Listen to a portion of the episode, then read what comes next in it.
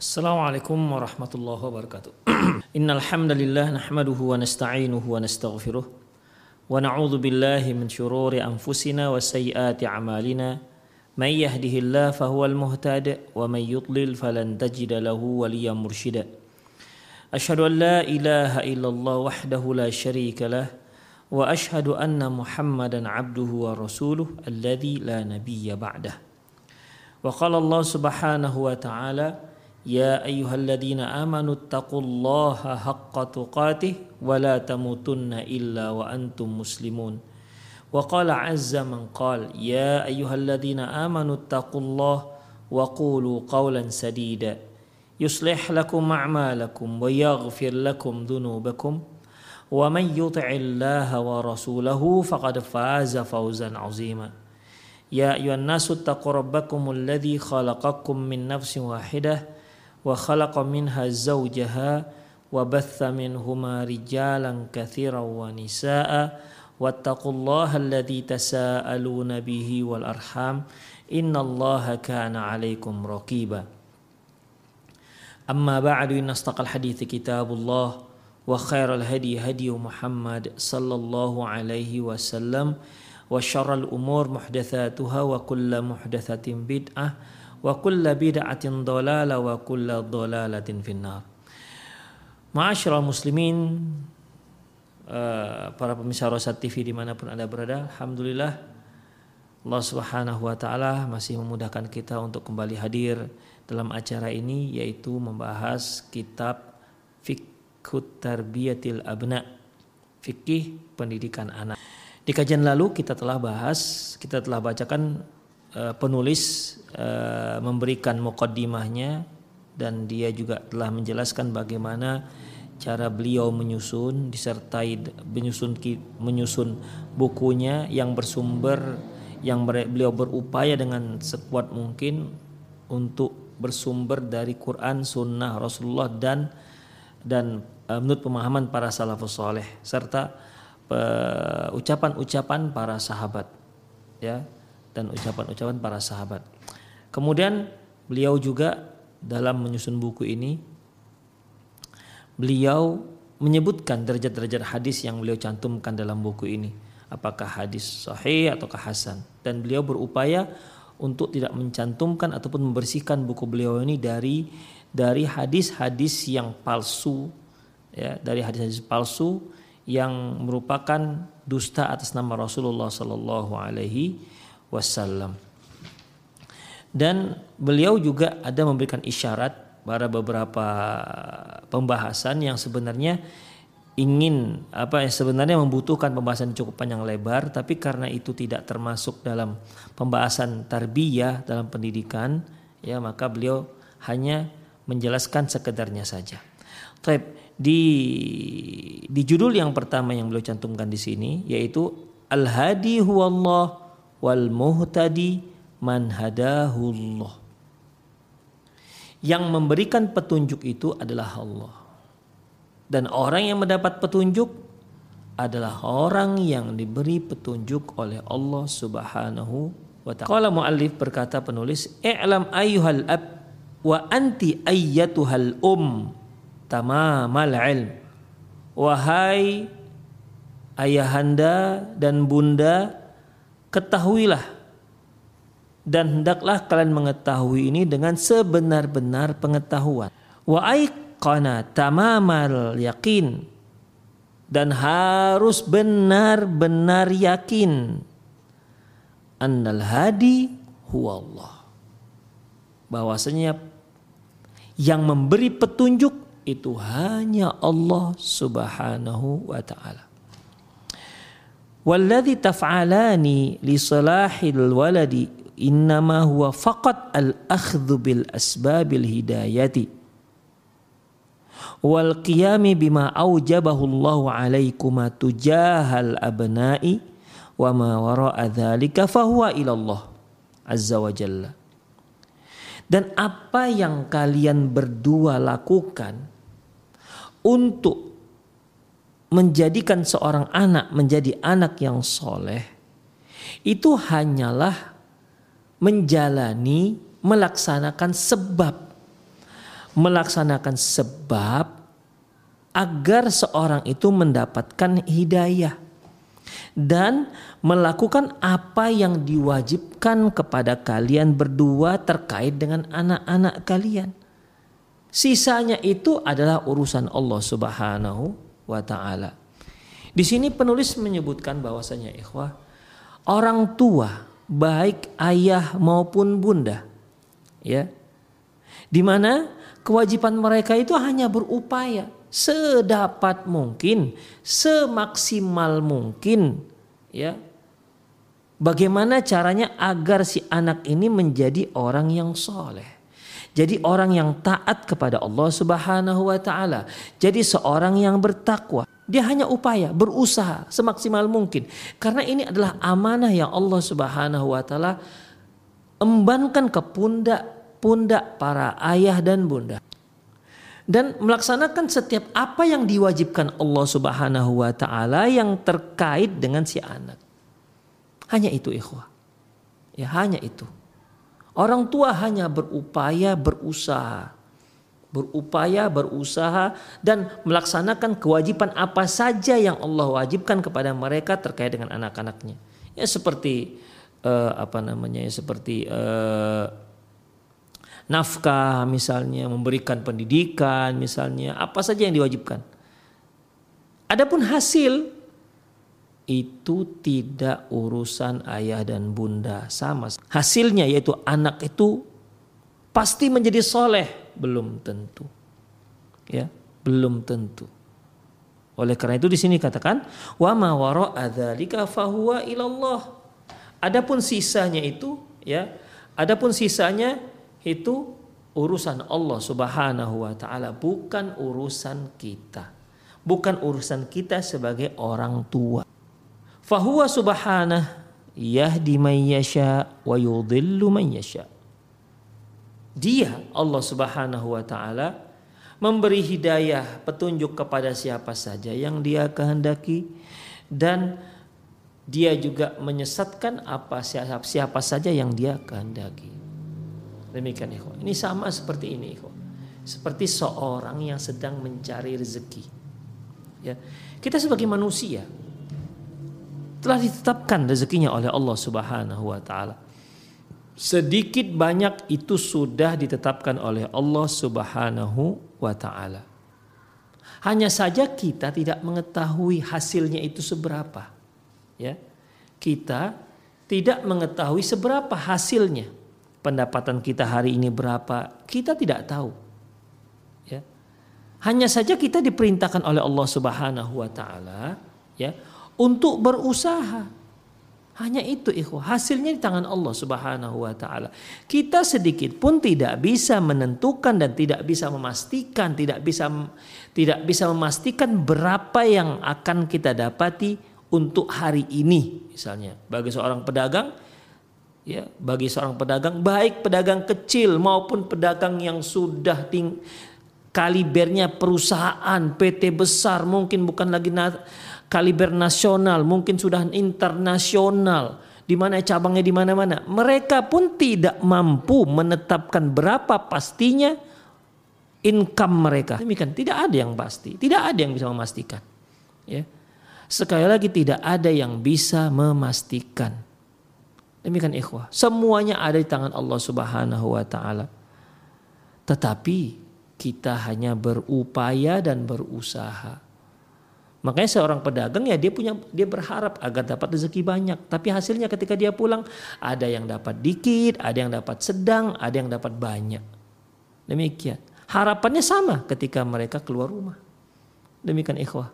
Ada yang jualannya santai, dapat banyak. Ada yang masya Allah sudah bertengkus lumus terkadang kaki jadi tangan tangan jadi kaki ya tapi ternyata dapatnya hanya sedikit. Jadi bagaimana? Itulah yang namanya ketentuan Allah Subhanahu wa taala. Ya, kita tidak bisa menentukan termasuk dalam mendidik anak. Termasuk dalam mengayomi anak-anak kita.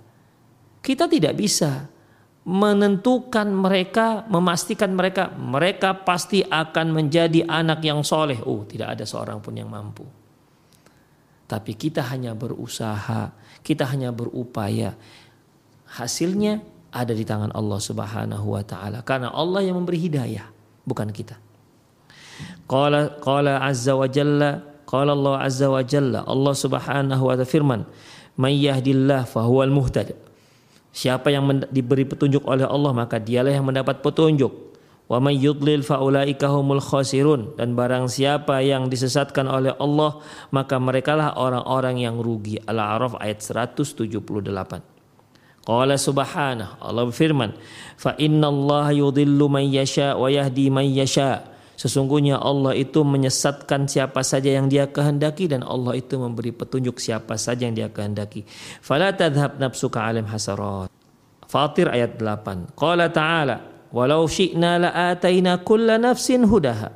Allah berfirman, seandainya kami mau, kami akan beri petunjuk kepada semua orang. Kepada semua orang. Kalau kami mau, kami bisa memberi petunjuk semua orang. Sajadah ayat 13. Qala subhanahu walau syaa rabbuka la amana man fil ardi kulluhum jami'a. Yunus 99. Kalau Tuhanmu berkehendak maka akan beriman seluruh yang ada di muka bumi. Seluruhnya kalau Allah berkehendak. Dalam surat Nur ayat 35 Allah firman, "Yahdillahu linurihi man yasha." Allah memberikan petunjuk dengan cahayanya kepada siapa saja yang dia kehendaki. Allah juga firman, Wallahu yahdi man yasha ila siratim mustaqim.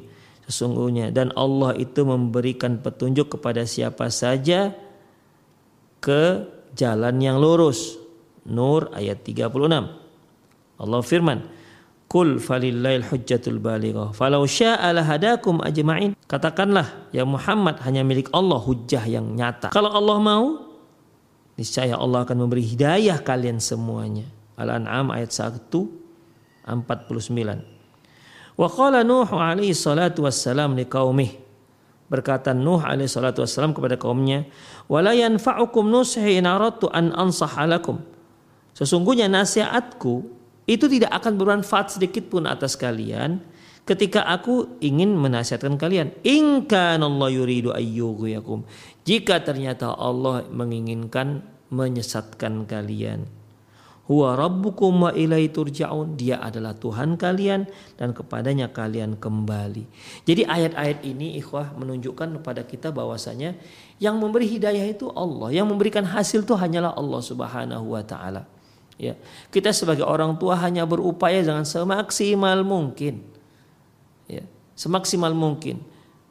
Seorang berupaya dengan semaksimal mungkin bisa anaknya menjadi orang yang soleh, dapat hidayah oleh Allah dari Allah dan bisa juga enggak. Demikian ikhwah rahimanallah wa iyyakum. Undur ila hadhil kalimatil lati takallama biha Isa fil mahdi. Coba perhatikan uh, ucapan yang diucapkan oleh Nabi Isa ketika dia masih bayi id qala ketika dia berkata qala inni inni abdullahi ataniyal kitaba wa ja'alani nabiyya kata Nabi Isa waktu itu masih kecil ya masih di apa namanya masih digendong oleh ibunya karena ketika Maryam Maryam alaihissalam itu datang ke kampungnya uh, sambil menggendong anak bayinya yang baru lahir. Tentu kaumnya terkejut. Ya kaumnya terkejut, ini Maryam kok sudah punya bayi. Sementara dia belum menikah. Ya tentunya kaumnya akan menuduh bahwa saya Maryam berzina. Karena tidak ada kejadian dari dahulu sampai sekarang seorang wanita tanpa disentuh laki-laki lantas dia punya bayi, hamil dan punya bayi. Kecuali Nabi, kecuali Maryam. Demikian makanya wajar ketika Maryam datang mengendong bayinya, datang ke tengah kaumnya, lantas kaumnya menjadi terheran-heran karena Maryam ini seorang perempuan yang suci. Makanya kaumnya mengatakan, "Ya Maryam laqad ji'ta syai'an fariyah." Ya Maryam, enti, kam, anti ini kamu ini datang membawa aib. Eh, lantas kaumnya mengatakan uh, ya Maryam ya maka na abuki mra'a wa maka nat ummuki baghiya Maryam ayahmu bukanlah orang buruk artinya buruk akhlak dan ibumu juga bukan seorang pelacur artinya ini eh, ini anak-anak siapa begitu ini anak-anak siapa? Ya Maryam menjawab anak dia, tapi Maryam pada waktu itu tidak menjawab dengan ucapan. Ya. Sebagaimana disebutkan dalam surat Maryam, Allah Subhanahu wa taala menyebutkan bahwasanya uh, inni nadartu lirrahmani sauma falan ukallimal yauma insiya. Aku itu bernazar untuk pada Allah bahwasanya aku hari ini berpuasa tidak bicara. Demikian ikhwah rahimanallahu wa iyyakum. Makanya kaumnya mengamuk ataupun kaumnya marah dengan Maryam. Dia bertanya, "Ini anak siapa?" Maryam nggak bisa menjawab karena dia bernazar tidak bicara. Tetapi fa'asyarat ilaih fa'asyarat ilaih. Maryam menunjuk kepada si bayi. Artinya kalian tanya kepada si bayi, jangan tanya kepadaku. Semakin berang kaumnya, Maryam semakin marah. Ada pula anak bayi yang gak bisa ngomong ditanya. Demikian ikhwah. Apa kata kaumnya? Kalau kaifa nukallimu man kana fil mahdi sabiyya. Ya Maryam, bagaimana mungkin kami bisa bicara dengan anak yang masih kecil, masih bayi, dia belum bisa ngomong, masa kami tanya kepada dia? Kemudian saat itulah Nabi Isa alaihissalam menjawab pertanyaan kaumnya dan itu memang betul-betul membuat terperanjat kaumnya. Anak bayi bisa bicara. Ini merupakan mukjizat yang Allah Subhanahu wa taala berikan kepada Nabi Isa alaihissalam. Di saat dia digendong masih sangat bayi, ya baru lahir. Nabi Isa alaihissalam bicara Qala inni abdullahi atani alkitaba wa ja'alani nabiyya. Mak, Nabi Isa berkata Sesungguhnya aku adalah hambanya Allah. Aku adalah hamba Allah. Atani alkitaba wa ja'alani nabiyya wa ja'alani mubarakan aynama kuntu wa awsani bis salati waz zakati ma dumtu hayya Sesungguhnya Aku adalah hambanya Allah kata Nabi Isa alaihissalam. Dan atanial kitab, atanial kitab telah memberiku kitab. Waja'alani nabiyya dan telah menjadikan aku seorang nabi. Bayangkan ikhwah, Nabi Isa mengatakan atanial kitab, aku telah diberi kitab oleh Allah. Waktu dia belum diberi kitab. Ya, waktu itu dia belum diberi kitab. Injil kan turun belakangan setelah setelah uh, dia Nabi Isa besar. Wa ja'alani nabiyya dan telah menjadikan aku nabi. Artinya berikutnya dia diangkat menjadi nabi. Wa ja'alani mubarakan aina kuntu dan menjadikan aku berkah di mana pun aku berada. Nah di sini ikhwah rahimanallahu wa iyyakum fanzur ila qaulihi kata penulis coba kalian perhatikan perkataan Nabi Isa atania atani Allah telah memberikanku kitab itu waktu dulu sudah diberikan. Ya. Padahal saat itu belum diberikan. Waja'alani nabiyah dan telah menjadikan aku nabi. Pada saat itu belum jadi nabi, belum diangkat jadi nabi. Waja'alani mubarakan dan menjadikan telah telah menjadikan aku mubarakan, berkah, aina ma kuntu, di mana pun aku berada. Kemudian wa ausani bis salati zakah. Dan telah mewasiatkanku agar aku melaksanakan sholat dan bayar zakat. Madum tu hayya. Selama aku masih hidup. Wa barram bi walidati. Demikian juga bersikap ber, berbakti kepada uh, ibuku. Walam yaj'alni jabbaron syaqiyya dan Allah tidak menjadikan aku seorang jabbar sombong dan uh, syaqiyya dan sengsara ikhwah rahimanallahu di sini ya di sini Allah Subhanahu wa taala menyebutkan atani, ja'alani, ja'alani, walam yaj'alni. Jadi di sini Allah Subhanahu wa taala menyatakan uh, dalam surat Maryam di situ Nabi Isa mengatakan dia telah diberi kitab, dia telah diangkat menjadi rasul, dia dia telah menjadikan Nabi Isa di mana saja dia berada dia akan me, dia akan memberikan keberkahan. Padahal dia belum ke mana-mana. Dia lahir kemudian sekarang dia berada di di, di gendongan ataupun di pangkuan ibunya. Demikian. Ini maksudnya apa ikhwah rahimanallah wa iyyakum? Ya maksudnya Allah sudah tetapkan. Jadi ketika Nabi Isa mengatakan qala inni abdullah aku adalah hamba Allah. Atani alkitab aku telah diberi kitab. Artinya Allah telah menetapkan kepadaku untukku bahwa dia akan memberikan aku kitab yaitu Injil. Waja'alani nabiyya dan Allah telah menetapkan aku sebagai nabi. Ya nanti akan Allah telah menetapkan bahwasanya aku nanti akan menjadi nabi. Ini menunjukkan bahwasanya ketetapan semua itu adalah dari Allah Subhanahu wa taala Wa kadzalika fanzur ila qauli ta'ala. Demikian juga. Coba kalian perhatikan pada firman Allah taala wa ja'alna banna maryam wa ummuhu ayatan. Dan kami jadikan anak Maryam dan ibunya sebagai tanda kebesaran Allah Subhanahu wa Faman ladzi atahu wa man ladzi ja'alahu wa man ladzi lam yaj'alhu.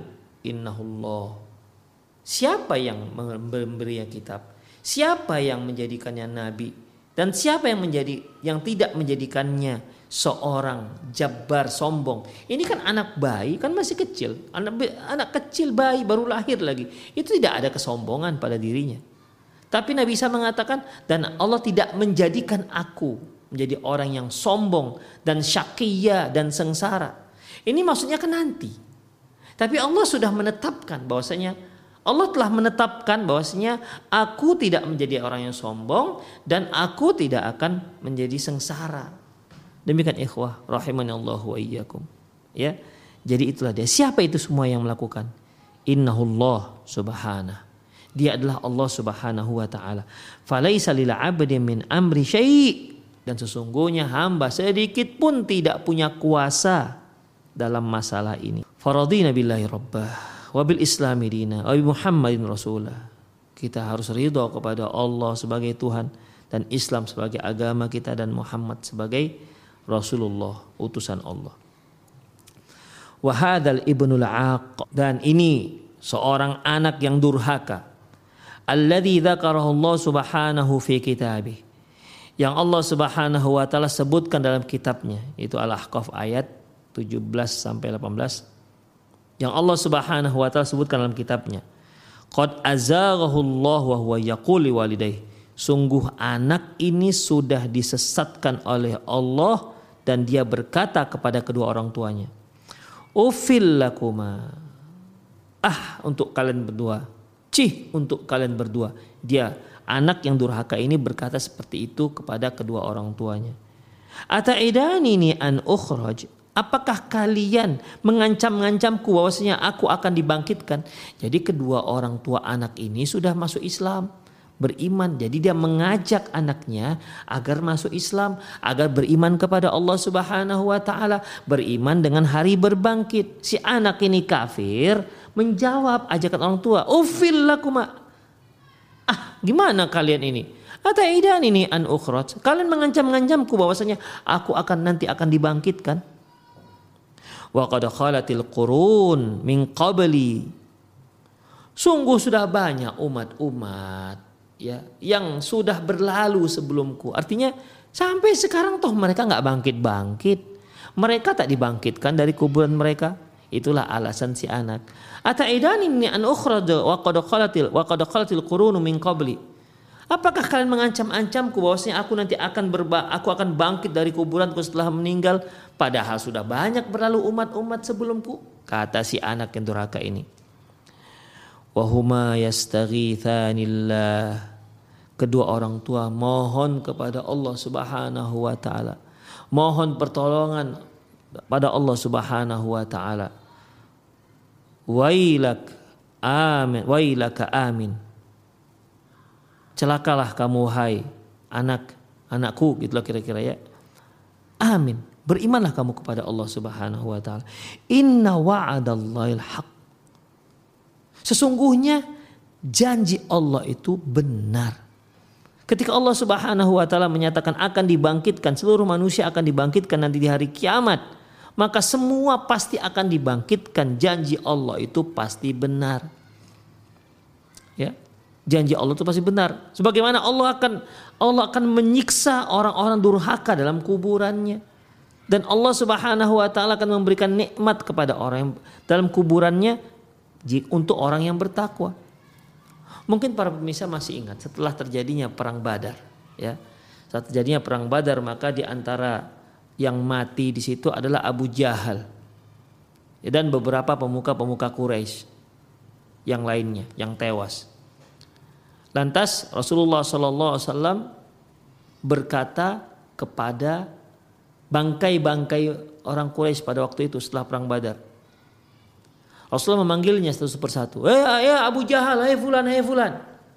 Hal wajadtum ma wa'ada rabbukum haqqa? Apakah sekarang kalian sudah dapatkan bahwasanya apa yang dijanjikan Tuhan kalian itu benar? Inna qad wajadna ma wa'adana rabbuna haqqo. Kami sudah dapatkan bahwasanya kami sudah temukan bahwasanya apa yang dijanjikan Tuhan kami kepada kami itu benar. Demikian. Rasulullah SAW bicara kepada yang juthat itu bangkai-bangkai pemuka-pemuka Quraisy yang mati dalam perang perang Badar.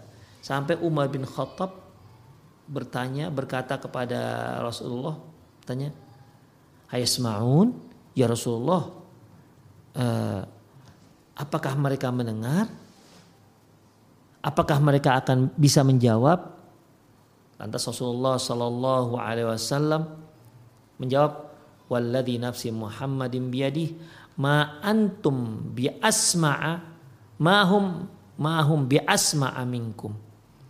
Tidaklah kalian itu ma antum bi asma aminkum ma antum bi asma aminhum tidaklah kalian itu lebih mampu mendengar ketimbang mereka. Artinya mereka juga bisa mendengar sebagaimana kalian mendengar pada saat ini. Demikian ikhwah rahimanallah wa iyyakum. Artinya itu merupakan janji Allah. Jadi Rasulullah bertanya ya kepada si Abu Jahal yang sudah jadi bangkai ya gimana? Sudah kalian dapatkan siksa kubur itu? Nah begitu Makanya si orang tua ini pun pada anaknya begitu.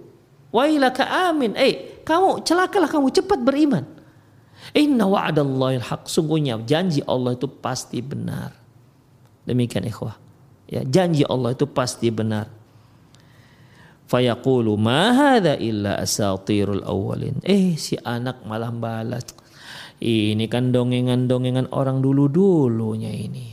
Demikian ikhwah jadi peringatan-peringatan para nabi ya yang mengingatkan umat manusia pada waktu itu untuk beriman kepada Allah karena mereka nanti akan dibangkitkan itu di dianggap adalah dongeng-dongeng. Mereka berdalilkan dengan tuh udah banyak yang mati sejak dulu tuh. Ya, sudah banyak yang mati, sudah banyak yang beriman sampai sekarang nggak di nggak dibangkit-bangkitkan juga nya. Makanya dia katakan, ah mahada illa asatirul awal. Kita perhatikan di sini ikhwah wa iyyakum. Orang tua beriman. Tapi anak durhaka. Kafir kepada Allah Subhanahu wa taala. Orang tua sudah berupaya untuk kedua orang tuanya sudah berupaya untuk apa namanya? untuk mengajak si anak ya. Untuk mengajak si anak. Dan bukan hanya sekedar diajak mereka juga seraya diiringi dengan berdoa kepada Allah Subhanahu wa taala. Wa huma yastaghitsanillah. Keduanya mohon mohon pertolongan dari Allah Subhanahu wa taala. Ya agar anak ini dapat hidayah. Demikian ikhwah sudah berupaya. Tapi ternyata si anak tidak juga ber, beriman. Ulaika alladzina haqqa alaihimul qawlu fi wa min qad min qablihim minal jinni wal insi innahum kanu khasirin. Mereka lah orang-orang yang memang berhak untuk mendapatkan azab Allah Subhanahu wa taala. Sebagaimana umat-umat yang telah berlalu.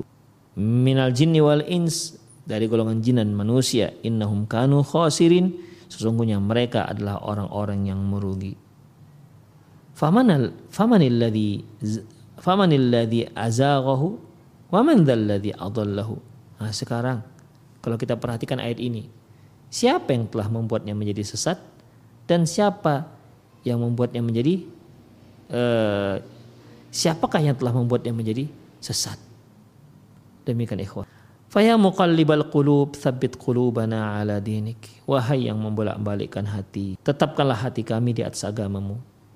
Wa ya musarrifal qulub. Wahai yang Wa ya musarrifal qulub. Wahai yang merubah-rubah hati.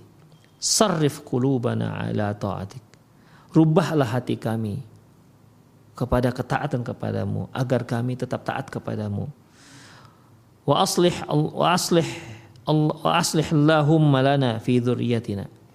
Ya Allah, perbaikilah uh, anak keturunan kami. Wahab lana min azwajina wa dzurriyyatina qurrata ayun. Dan berilah kami para istri dan keturunan yang dapat menyejukkan pandangan kami. Waja'alna minal muttaqina imama dan jadikanlah kami imam ataupun pemimpin bagi orang-orang yang bertakwa. Demikian para ikhwah rahimanallah wa iyyakum. Jadi di sini pada bab yang pertama ini penulis ingin menetapkan, ingin mem, me, apa, mengajarkan kepada kita satu satu hal yang penting bahwasanya yang memberi hidayah yang sebenarnya adalah Allah Subhanahu wa ya. Jadi kalaupun kita berupaya tapi ternyata anak kita tidak sebagaimana yang kita inginkan, maka kita harus ketahui bahwasanya yang diberi hidayah oleh Allah, yang memberi hidayah adalah Allah Subhanahu wa taala. Kita hanya berusaha ikhwah. Kita hanya berusaha. Kalau kita lihat bagaimana Rasulullah wasallam mengajak mengajak pamannya Abu Talib. Pamannya Abu Talib itu pengganti ayahanda Rasulullah wasallam setelah kakek beliau meninggal dunia, maka hak asuhnya ada di tangan Abu Talib dan Abu Talib itu sangat sayang kepada Rasulullah Wasallam. Dan Rasulullah juga sayang kepada beliau. Dan Abu Talib sudah banyak membela Rasulullah SAW. Banyak melindungi Rasulullah dari ancaman-ancaman orang Quraisy karena beliau juga termasuk pemuka Quraisy dari Bani Hashim disegani oleh para pemuka-pemuka Quraisy. Makanya mereka tidak berani macam-macam dengan Rasulullah Wasallam. Demikian ikhwah. Dan Rasul terus yang mengajak pamannya, mengajak pamannya hingga akhirnya di saat paman berada di penghujung kehidupannya. Rasulullah tetap berupaya. Datang Rasulullah dan ketika masuk ke rumahnya Abu Talib ternyata di situ sudah ada Abu Jahal dan dua pemuka Quraisy yang lainnya. Ya, di situ ada Abu Jahal dan dua pemuka Quraisy yang lainnya. Abdullah bin Abi Umayyah misalnya ya dan satu lagi uh, Abu uh, Abdullah bin Abi Umayyah dan uh, Abu Jahal ya. Demikian ikhwah rahimani Allah wa iyyakum. Uh, dan Rasulullah me mengajak pamannya tetap. Beliau katakan ya ammi kul la ilaha illallah kalimatan. Wa hajjulaka indallah yaumil qiyamah. Wahai pamanku ucapkanlah la ilaha illallah. Kalimat ini akan aku jadikan alasan untuk membelamu nanti di hadapan Allah di hari kiamat. Tapi ternyata di saat itu juga Abu Jahal dan temannya ini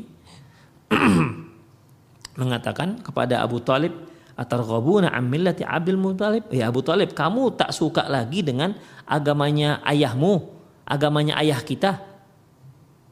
Ya. Enggak suka. Kamu sudah benci dengan agama ayah kita? Demikian ikhwah. Kamu sudah benci dengan agama ayahmu? Atarghabuna an millati Abdul Muttalib. Akhirnya Abu Talib tidak jadi mengucapkan la ilaha illallah. Hingga akhirnya ketika dia meninggal dia mengatakan ana ala millati Abdul Muttalib.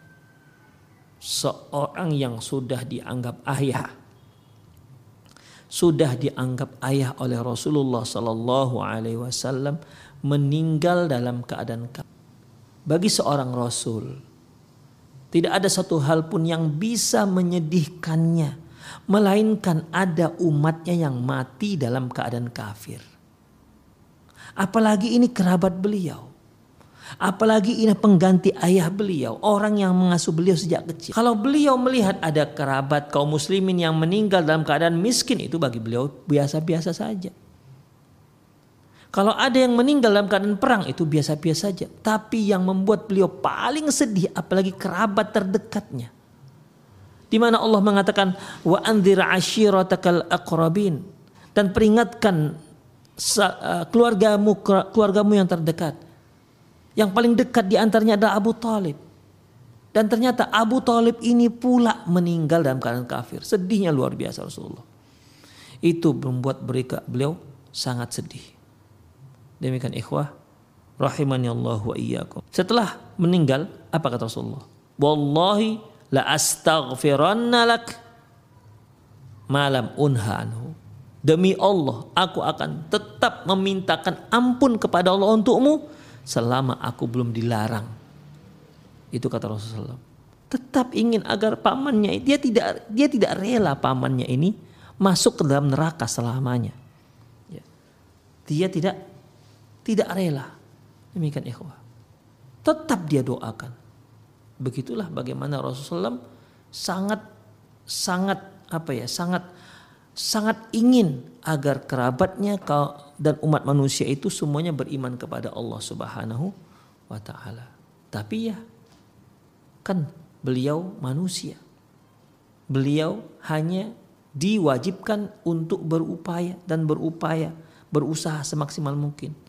Hasilnya tidak di tangan beliau. Hasilnya ada di Allah Subhanahu hingga akhirnya turunlah ayat innaka la tahdi man ahbabta walakin Allah yahdi man yasha. Muhammad engkau tidak bisa memberi hidayah kepada orang yang engkau cintai. Walakin Allah yahdi man yasha. Tapi sungguhnya hanya Allah yang memberi hidayah kepada siapa saja yang dia kehendaki. Demikian ikhwah. Hidayah itu hak prerogatif Allah Subhanahu wa taala. Oleh karena itu, kita setiap sholat selalu memohon kepada Allah hidayah. Ihdinas siratal mustaqim. Ya Allah, tunjukilah kami jalan yang lurus. Ihdinas siratal mustaqim. Kita mohon kepada Allah dapat hidayah dalam setiap permasalahan kita. Dalam setiap sudut dan lini kehidupan kita. Kita mohon hidayah kepada Allah apa yang terbaik untuk kita. Demikian ikhwah. Rahimani Allah wa iyyakum. Ya. Sampai diwajibkan dalam sholat. Mereka yang nggak baca ini ihdina siratal mustaqim ketika dalam sholatnya nggak sah sholat karena dia salah satu dari surat al-fatihah ihdina siratal mustaqim. Tunjukkan kami dalam jalan yang lurus. Demikian ikhwah. Berapa banyak orang-orang yang berada di tengah-tengah orang yang baik, yang soleh. Ternyata dia sesat dan berapa banyak orang yang di tengah-tengah orang yang kafir. Ya ternyata dia Allah beri hidayah. Demikian ikhwah rahimani Allah wa iyyakum. Oleh karena itu sekali lagi hidayah itu hanya ada di tangan Allah. Itu adalah haknya Allah yang menentukan kita sebagai orang tua. Terkait dengan anak-anak kita kita hanya di, bukan hanya ya diwajibkan untuk berusaha dan berupaya semaksimal mungkin. Tidak boleh kurang. Kalau kurang dosa, tidak boleh kurang, harus berupaya. Makanya tidak boleh kita katakan saya sudah berupaya, ternyata anak saya seperti ini. Sampai di mana upaya Anda? Saya sudah berupaya tapi seperti ini jadinya. Ya wajarlah. Nabi Nuh saja anaknya kafir apalagi dia nabi, apalagi aku yang bukan nabi. Ikhwah, jangan samakan Anda dengan Nabi Nuh. Apakah Anda sudah sama upayanya, usahanya seperti Nabi Nuh?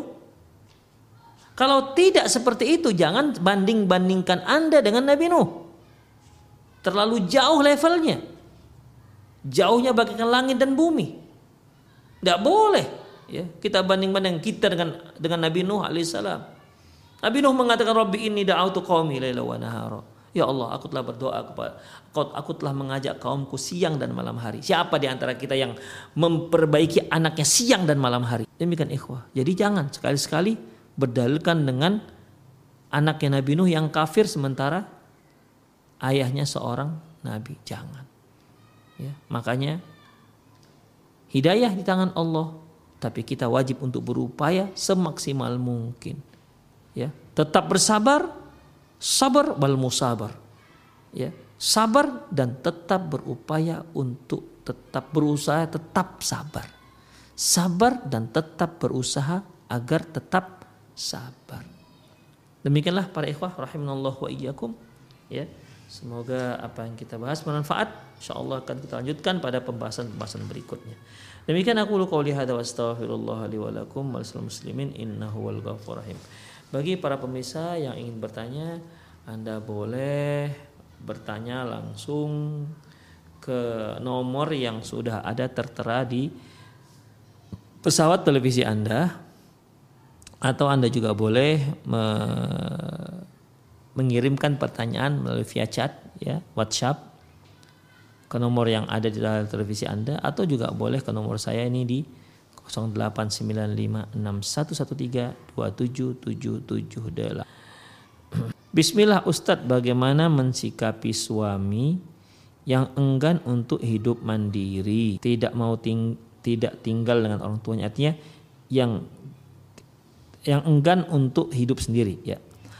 Padahal pernikahan sudah berjalan beberapa tahun dan mengingat bahwasanya sebaiknya setelah menikah tinggal dengan orang tinggal telah menikah tidak tinggal dengan orang tua atau mertua. Padahal pada saat proses ta'aruf suami mengiyakan persyaratan. Istrinya pun bahwa akan hidup e, persyaratan istrinya bahwa akan hidup mandiri dan tidak berlama-lama tinggal dengan orang tuanya. Ikhwah. Sebenarnya istri punya hak terhadap suaminya. Di antara hak istri yaitu menyediakan tempat tinggal. Allah Subhanahu wa taala firman, "Askinuhunna min haitsu sakantum min wujdikum."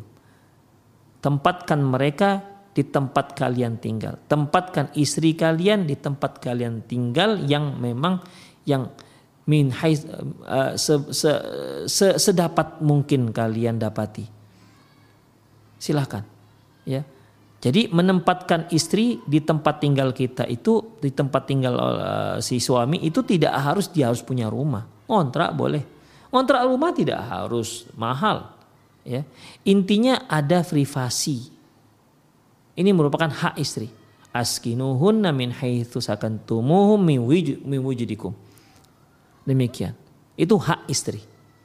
Jadi walaupun tidak disyaratkan ya walaupun tidak disyaratkan sebelum pernikahan ini sudah menjadi hak istri. Misalnya nih, tidak ada persyaratan, tidak ada si calon istri mengatakan e, nanti kita tinggal di rumah sendiri ya, bang. Kira-kira bisa nggak bang? Insya Allah bisa. Itu persyaratannya. Dia mau menerima lamaran kalau kalau uh, si suami nanti setelah menikah dia punya rumah sendiri. Walaupun ngontrak ya walaupun sederhana tapi tinggal sendiri. Tidak tidak dengan tidak dengan orang tuanya misalnya. Itu sudah diiyakan oleh sang sang calon suami. Berarti persyaratan diterima. Ikhwah walaupun tidak seperti ini walaupun diam saja itu sudah menjadi hak istri. Seorang suami harus menempatkan istrinya di tempat tinggal. Khusus tidak gabung dengan orang tuanya. Seharusnya begitu. Itu hak dia Terkecuali jika memang suami memang tidak mampu, itu lain lagi cerita. Ya. Mungkin dia pendapatannya kurang, jangankan mau beli rumah untuk ngontrak rumah yang paling murah pun dia nggak sanggup. Ini lain cerita ikhwah. Tapi kalau suami sanggup kemudian dia tidak mau mengontrakkan rumah untuk istrinya, ini zolim. Ya, ini zolim. Apalagi di sini ada persyaratan saya mau menerima mau menerima lamaran abang tapi syaratnya saya nggak mau tinggal di rumah orang tua abang. Kalau sementara boleh. Setelah itu setelah itu kita tinggal di rumah sendiri. Diiyakan oleh sang calon. Setelah menikah ternyata si suami pura-pura nggak pura-pura amnesia gitu kira-kira. Pura-pura nggak ingat. Maka dalam masa ini ikhwah Rasulullah mengatakan al muslimu ala syurutihim seorang muslim itu sesuai dengan syarat yang telah mereka sepakati. Maka double nih suami kenanya. Ya, tidak pakai disyaratkan saja dia wajib, apalagi sudah sangat sudah di, dipersyaratkan seperti ini. Maka jika sang suami ini dia sanggup untuk menyewa rumah sendiri, menempatkan istri di rumah sendiri, namun tidak dia lakukan, maka dia berdosa, berdosa, berdosa, berdosa, terus berdosa. Demikian ikhwah, dia berdosa. Demikian ikhwah. Kecuali ada uzur syar'i seperti yang kita katakan tadi misalnya uh, apa? Uh, dia tak punya uang untuk kontrak walaupun kontrakan yang paling murah atau mungkin ada satu hal yang terjadi sehingga dia tidak mungkin meninggalkan rumah orang tuanya mungkin ayahnya sudah meninggal ibunya tinggal sendiri di rumah itu nggak akan mungkin dia tinggalkan demikian ikhwas sementara dia harus berbakti kepada kedua orang tuanya. Siapa yang ngurus orang tuanya? Orang tuanya sudah tua renta. Demikian. Ini kan kalau ini kan sudah case khusus maka ya si, si istri harus memahami kondisi sang suami. Demikian ikhwah. Jadi suami yang telah mensepakati syarat seperti ini, maka dia wajib untuk dia wajib untuk melaksanakan kesepakatannya dengan istrinya. Allahu a'lam. Assalamualaikum Ustaz, bagaimana mensikapi tumbuh kembang anak dalam lingkungan yang kurang baik? Syukron. Ikhwah rahimani Allah wa iyyakum. Ya. Mengapa Rasulullah Shallallahu Alaihi Wasallam pernah bersabda anabarium minal muslim, minal muslim aku berlepas diri dari seorang muslim yang tinggal sakinu uh, yaskun yaskunu baina baina adhuril musyrikin. Aku berlepas diri bagi seorang muslim yang tinggal di tengah-tengah orang musyrik. Mengapa Rasulullah mengatakan begitu? Sampai aku berlepas diri. Dan ini salah satu menunjukkan salah satu dosa besar. Berarti seorang muslim tinggal sendirian di tengah-tengah orang musyrik itu berdosa. Mengapa Rasulullah mengatakan seperti itu? Dikarenakan pengaruh orang musyrik itu, pengaruh orang yang ada sekitar kita sangat besar terhadap diri kita. Demikian ikhwah. Jadi Rasulullah inginnya umatnya jangan tinggal di, di, di, di, antara orang-orang musyrik. Cari orang muslim atau cari lingkungan yang baik. Karena lingkungan itu sangat berpengaruh terhadap diri seseorang. Mungkin para pemirsa pernah uh, pernah mendengar tentang kisah seorang Bani Israel yang telah membunuh 99 orang. Dia bertanya kepada seseorang, di mana ada orang alim, maka ditunjukkanlah kepada seorang yang sebenarnya nggak alim. Dia seorang yang taat ahli ibadah tapi nggak alim. Dia menceritakan bahwasanya dia telah membunuh 99 orang. Apakah ada tobat? Ada apakah pintu tobat itu terbuka? Ter, masih terbuka untuknya? Ini orang baik, orang baik, orang taat beragama, ya jauh dari banyak maksiat, tapi dia nggak alim. Mendengar ada orang yang membunuh 99 orang kemudian minta taubat. Dia, yuk, tega sekali nih orang jenis apa sampai teganya membunuh 99 orang. Ya, dia orang orang dia orang taat. Ya, tidak orang yang tidak berdosa, orang yang sangat jauh dari maksiat. Bertemu dengan orang yang membunuh 99. Apa nggak kaget dia? Kamu membunuh 99 orang kemudian nanya ada tobat apa enggak? Langsung dijawab nggak ada. Begitu. Ya, akhirnya laki-laki ini si pembunuh berdarah dingin ini pun ah ini nggak betul nih orang begitu dibunuhnya satu lagi genap seratus namun dia masih ingin untuk taubat ini ada yang salah dengan orang ini masa sih nggak ada taubat namanya orang bersalah mungkin begitulah berkecamuk dalam pikirannya kembali dia tanya di mana ada orang alim yang sebenarnya kali ini tunjukkan benar-benar ke orang yang alim benar-benar tunjukkan kepada orang yang alim lantas diceritakan ya kali ini dia menceritakan sudah membunuh 100 orang namun apa tanggapan si alim ini? Kenapa tidak ada pintu tobat? Ada pintu tobat. Ya. Kamu kalau tobat dengan tobat nasuhah, Allah pasti akan terima walaupun sudah membunuh ser 100 orang. Tapi kata si alim ini, kamu tinggalkan kampungmu tuh. Kampung itu kampung buruk. Pergi ke kampung sana itu dan pergi kampung si fulan dan sembah Allah bersama mereka. Jadi di sini si orang alim ini menyuruh dia meninggalkan kampungnya itu. Kalau kamu sudah tobat, jangan lagi tinggal di kampung itu. Ya mungkin kampung itu kampung rata-rata pembunuh berdarah dingin semua. Nanti sudah tobat dia masih tinggal di situ, kumat lagi penyakitnya, jadi pembunuh lagi. Makanya tinggalkan itu. Demikian ikhwah. Pergi kampung yang baik. Jadi ikhwah kalau kita tinggal di tempat kita tinggal uh, kalau kita tinggal di tempat uh, yang kita lihat nggak baik, untuk perkembangan kita, istri kita, anak kita, silahkan pindah. Pindah ke tempat yang lebih baik. Demikian ikhwah. Ya. Dunia ini kan sarana kita untuk mencapai akhirat. Kalau ternyata dunia ini telah merusak target kita akhirat, apa yang ah, yang harus kita pertahankan di sana? Pindah saja. Demikian ikhwah rahimanallahu iyyakum. Ya. Ustadz, insya Allah kami nggak berpengaruh karena kami kami nggak terpengaruh karena kami tetap, tetap mengaji walaupun kami berada di lingkungan yang buruk. Ikhwah, oke. Okay. Anda seorang suami, oke okay, nggak terpengaruh. Istri Anda terpengaruh nggak nanti? Tip. Anak Anda kira-kira terpengaruh apa enggak? Siapa yang menjamin istri Anda dan anak Anda? Demikian ikhwah. Jadi ikhwah selamatkan ya.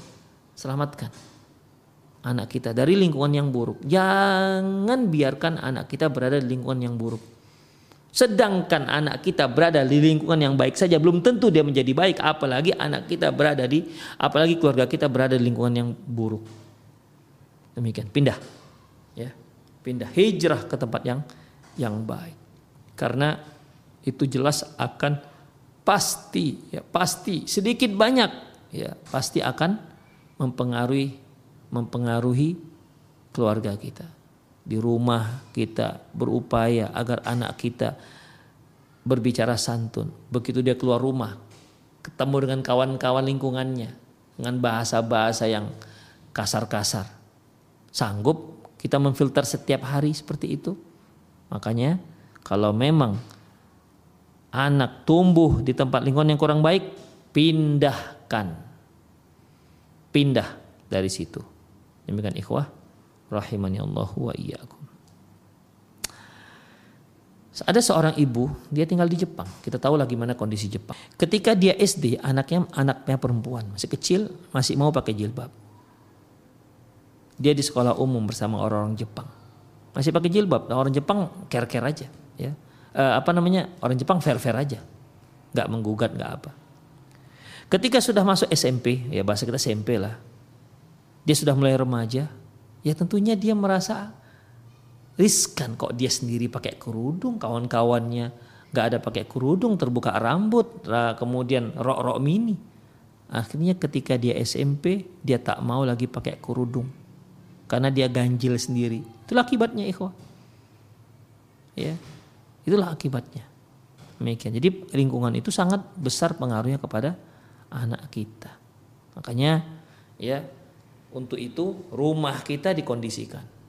Bagaimana mengkondisikannya ikhwah? Makanya si suami, si laki-laki diperintahkan oleh Allah mencari seorang istri yang solehah. Istri wanita diperintahkan oleh Rasulullah untuk menerima lamaran laki-laki yang soleh saja. Supaya apa? Supaya lingkungannya baik. Jadi kalau sudah baik, anak yang lahir pun berada di lingkungan suami istri yang baik, ayah bunda yang baik. Demikian. Jadi menciptakan lingkungan baik itu sejak seorang itu memilih calon pendamping. Demikian. Suaminya masya Allah soleh, soleh. Eh kalau suami istrinya nggak soleh gimana? Anak tumbuh dari rahim seorang ibu yang nggak soleh.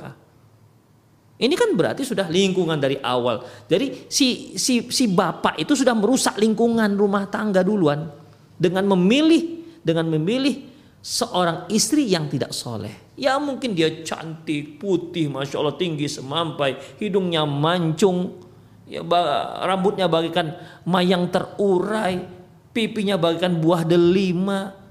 Pokoknya semua sifat fisik yang sempurna ada pada istrinya, tapi dia tak solehah, nggak sholat, demikian, ya kasar. Dia tertarik dengan fisik, oke, boleh sah pernikahannya.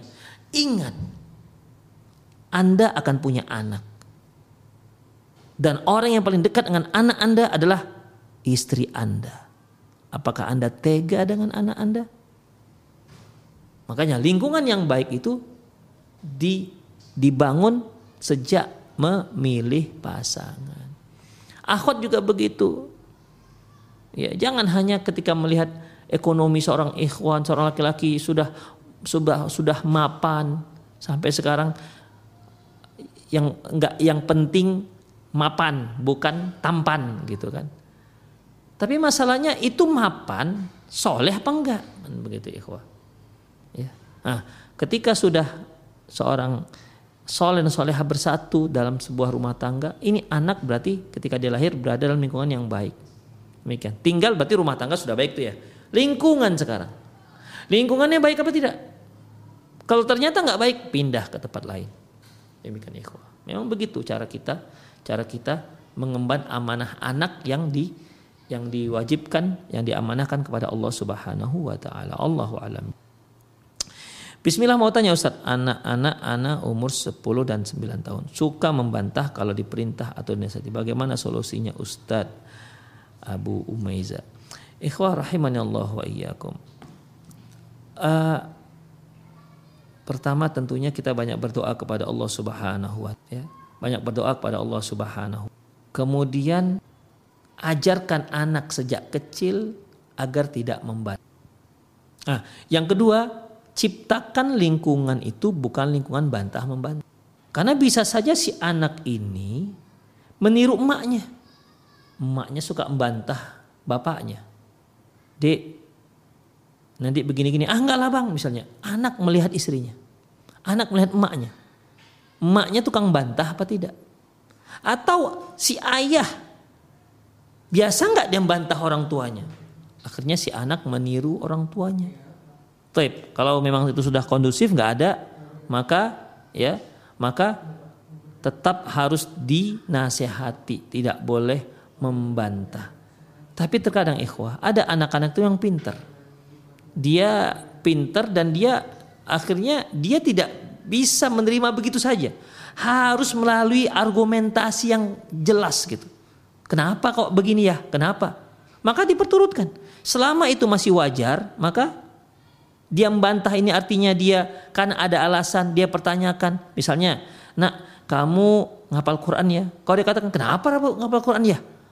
Ada apa rupanya harus di, Quran ini dihafal? Ya dijawab seluruhnya, dijawab. Itu tanda anak pintar namanya.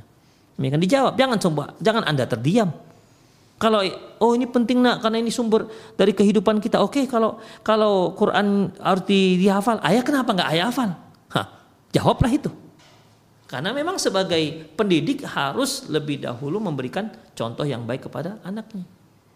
Berikanlah alasan yang kuat agar si anak bisa menerima.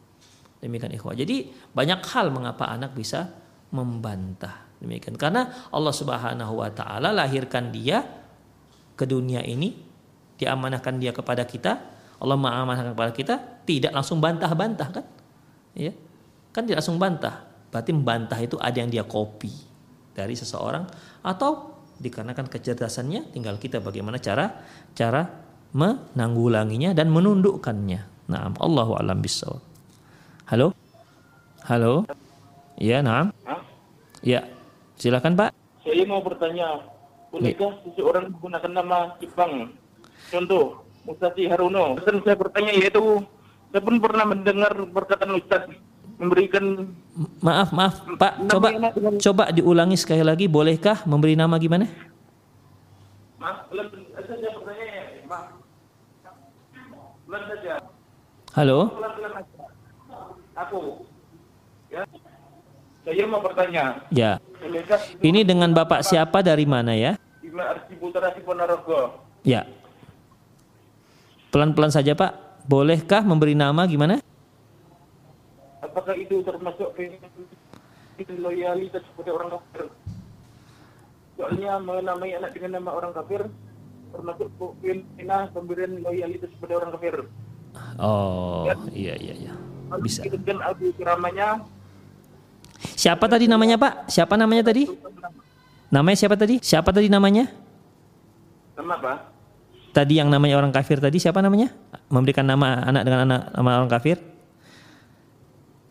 Contohnya siapa tadi? Apa sob? Oke oke oke. Baik. Jazakumullah khairan bagi Bapak yang bertanya. Ya intinya bolehkah memberi nama anak dengan nama orang kafir? Taib, ikhwah rahimanallah wa iyyakum.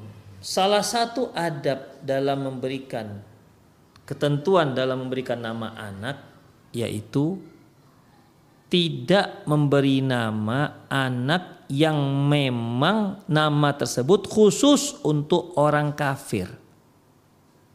Misalnya, ya, tokoh-tokoh yang memang tokoh kufur, Fir'aun misalnya, ya, Fir'aun misalnya, maka eh, nggak eh, boleh kita memberikan nama anak Fir'aun. Atau misalnya Hitler misalnya. Ya ini kan tokoh yang buruk. Tokoh kafir. Demikian. Tetapi kalau dia memberikan nama anaknya tersebut ya nama orang yang eh, nama orang kafir ini kan ikhwah seperti nama orang barat misalnya orang barat itu kan juga ada nama-nama yang sebenarnya dalam agama mereka itu ada juga dalam agama kita seperti Eva Eva itu kan Hawa dalam bahasa Arabnya, tapi kalau Latinnya Eva. Jadi tidak apa-apa apabila seorang Muslim memberi nama anaknya Eva, atau dia memberi nama anaknya Abraham, ya, karena ada Abraham Lincoln. Abraham, Abraham itu dalam bahasa Arabnya Ibrahim, atau dia memberi nama anaknya Yosef. Yosef itu Yusuf, hanya bahasa Latinnya Yosef. Demikian ikhwah rahimanallah. Jadi selama maknanya itu tidak menyalah ya selama makna tidak menyalah maka tidak apa-apa ya maka tidak apa-apa tapi kalau dia memberikan nama anaknya memberikan nama anaknya dikarenakan dia kagum dengan seorang yang kafir bukan makna daripada nama tersebut misalnya uh, dia beri nama anaknya misalnya apa Messi misalnya Demikian. Karena dia karena dia suka dengan bola. Dia sangat candu dengan bola. Maka ya, ini bukan dilarang tapi dihindari. Ya, dihindari. Demikian ikhwah rahimanallah wa iyyakum. Jadi dalam memberikan nama anak silahkan Anda memberi nama anak siapa misalnya. Misalnya Soeharto, Soekarno, Paijo, boleh silahkan selama maknanya bukan makna yang yang buruk. Kalau Anda berada di, di, di, di Eropa misalnya, maka ada nama-nama Eropa. Silahkan, tidak ada masalah. Selama maknanya bukan mana yang yang buruk. Tetapi kalau jelas satu tokoh itu tokoh yang sangat memusuhi Islam, maka jangan memberi nama. Tapi nggak sampai dikatakan dia itu berwala, enggak. Ya. Berwala, enggak. Tapi mungkin dikarenakan dia hanya kagum begitu kan. Demikian dengan tokoh tersebut. Ya tidak sampailah dikatakan dia itu berwala dan berwarok enggak tidak lo artinya berloyalitas enggak tapi tentunya ketika dia mengambil memberikan anaknya misalnya namanya Hitler berarti pasti dia ada kekaguman dengan Hitler itu. Ya maka tidak dibolehkan. Karena ini tokoh yang buruk. Demikian ikhwah rahimani Allah wa iyyakum. Dan namanya inna ahabba asma ilallahi Abdullah wa Abdurrahman. Sungguhnya orang yang paling nama yang paling baik di sisi Allah adalah Abdullah dan Abdurrahman. Makanya berilah nama-nama anak kita yang baik ya, nama-nama yang baik sesuai dengan tempat kita. Sesuai dengan tempat kita, jangan aneh-aneh. Ya dia orang Indonesia, tinggal di pedalaman, di pedalaman Jawa, tiba-tiba namanya misalnya Kyoto apa begitu, macam orang Jepang. Tentu akan menjadi masalah untuk anaknya nantinya. Demikian ikhwah rahimani Allah wa iyyakum. Jadi selama maknanya itu baik ya maka tidak masalah dan akan lebih baik lagi kalau disesuaikan namanya dengan nama tempat dia di mana tinggal. Ya, tempat dia di mana dia tinggal. Demikian ikhwah. Sehingga namanya bukanlah nama yang apa namanya nama nama-nama yang susah untuk diingat ya oleh uh, teman-temannya. Demikian. Namun nama yang terbaik adalah Abdullah dan Abdurrahman. Demikian. Allahu a'lam bisawab. Demikian ikhwah rahimanallah wa iyyakum. Untuk lebih jelasnya mungkin Bapak yang bertanya lihat nanti di di YouTube ada kajian kita terkait dengan khusus mengenai adab dalam memberi nama untuk anak di dalam fatwa seputar anak. Demikian. Demikian ikhwah aku qauli hadza wa astaghfirullah wa lakum muslimin innahu wal ghafur rahim. Subhanakallahumma bihamdik asyhadu an la ilaha illa anta astaghfiruka wa atubu ilaihi wa sallallahu ala nabiyina Muhammad wa ala alihi wa ashabi jemain wa akhu da'wana alhamdulillahi rabbil alamin. Assalamualaikum warahmatullahi wabarakatuh.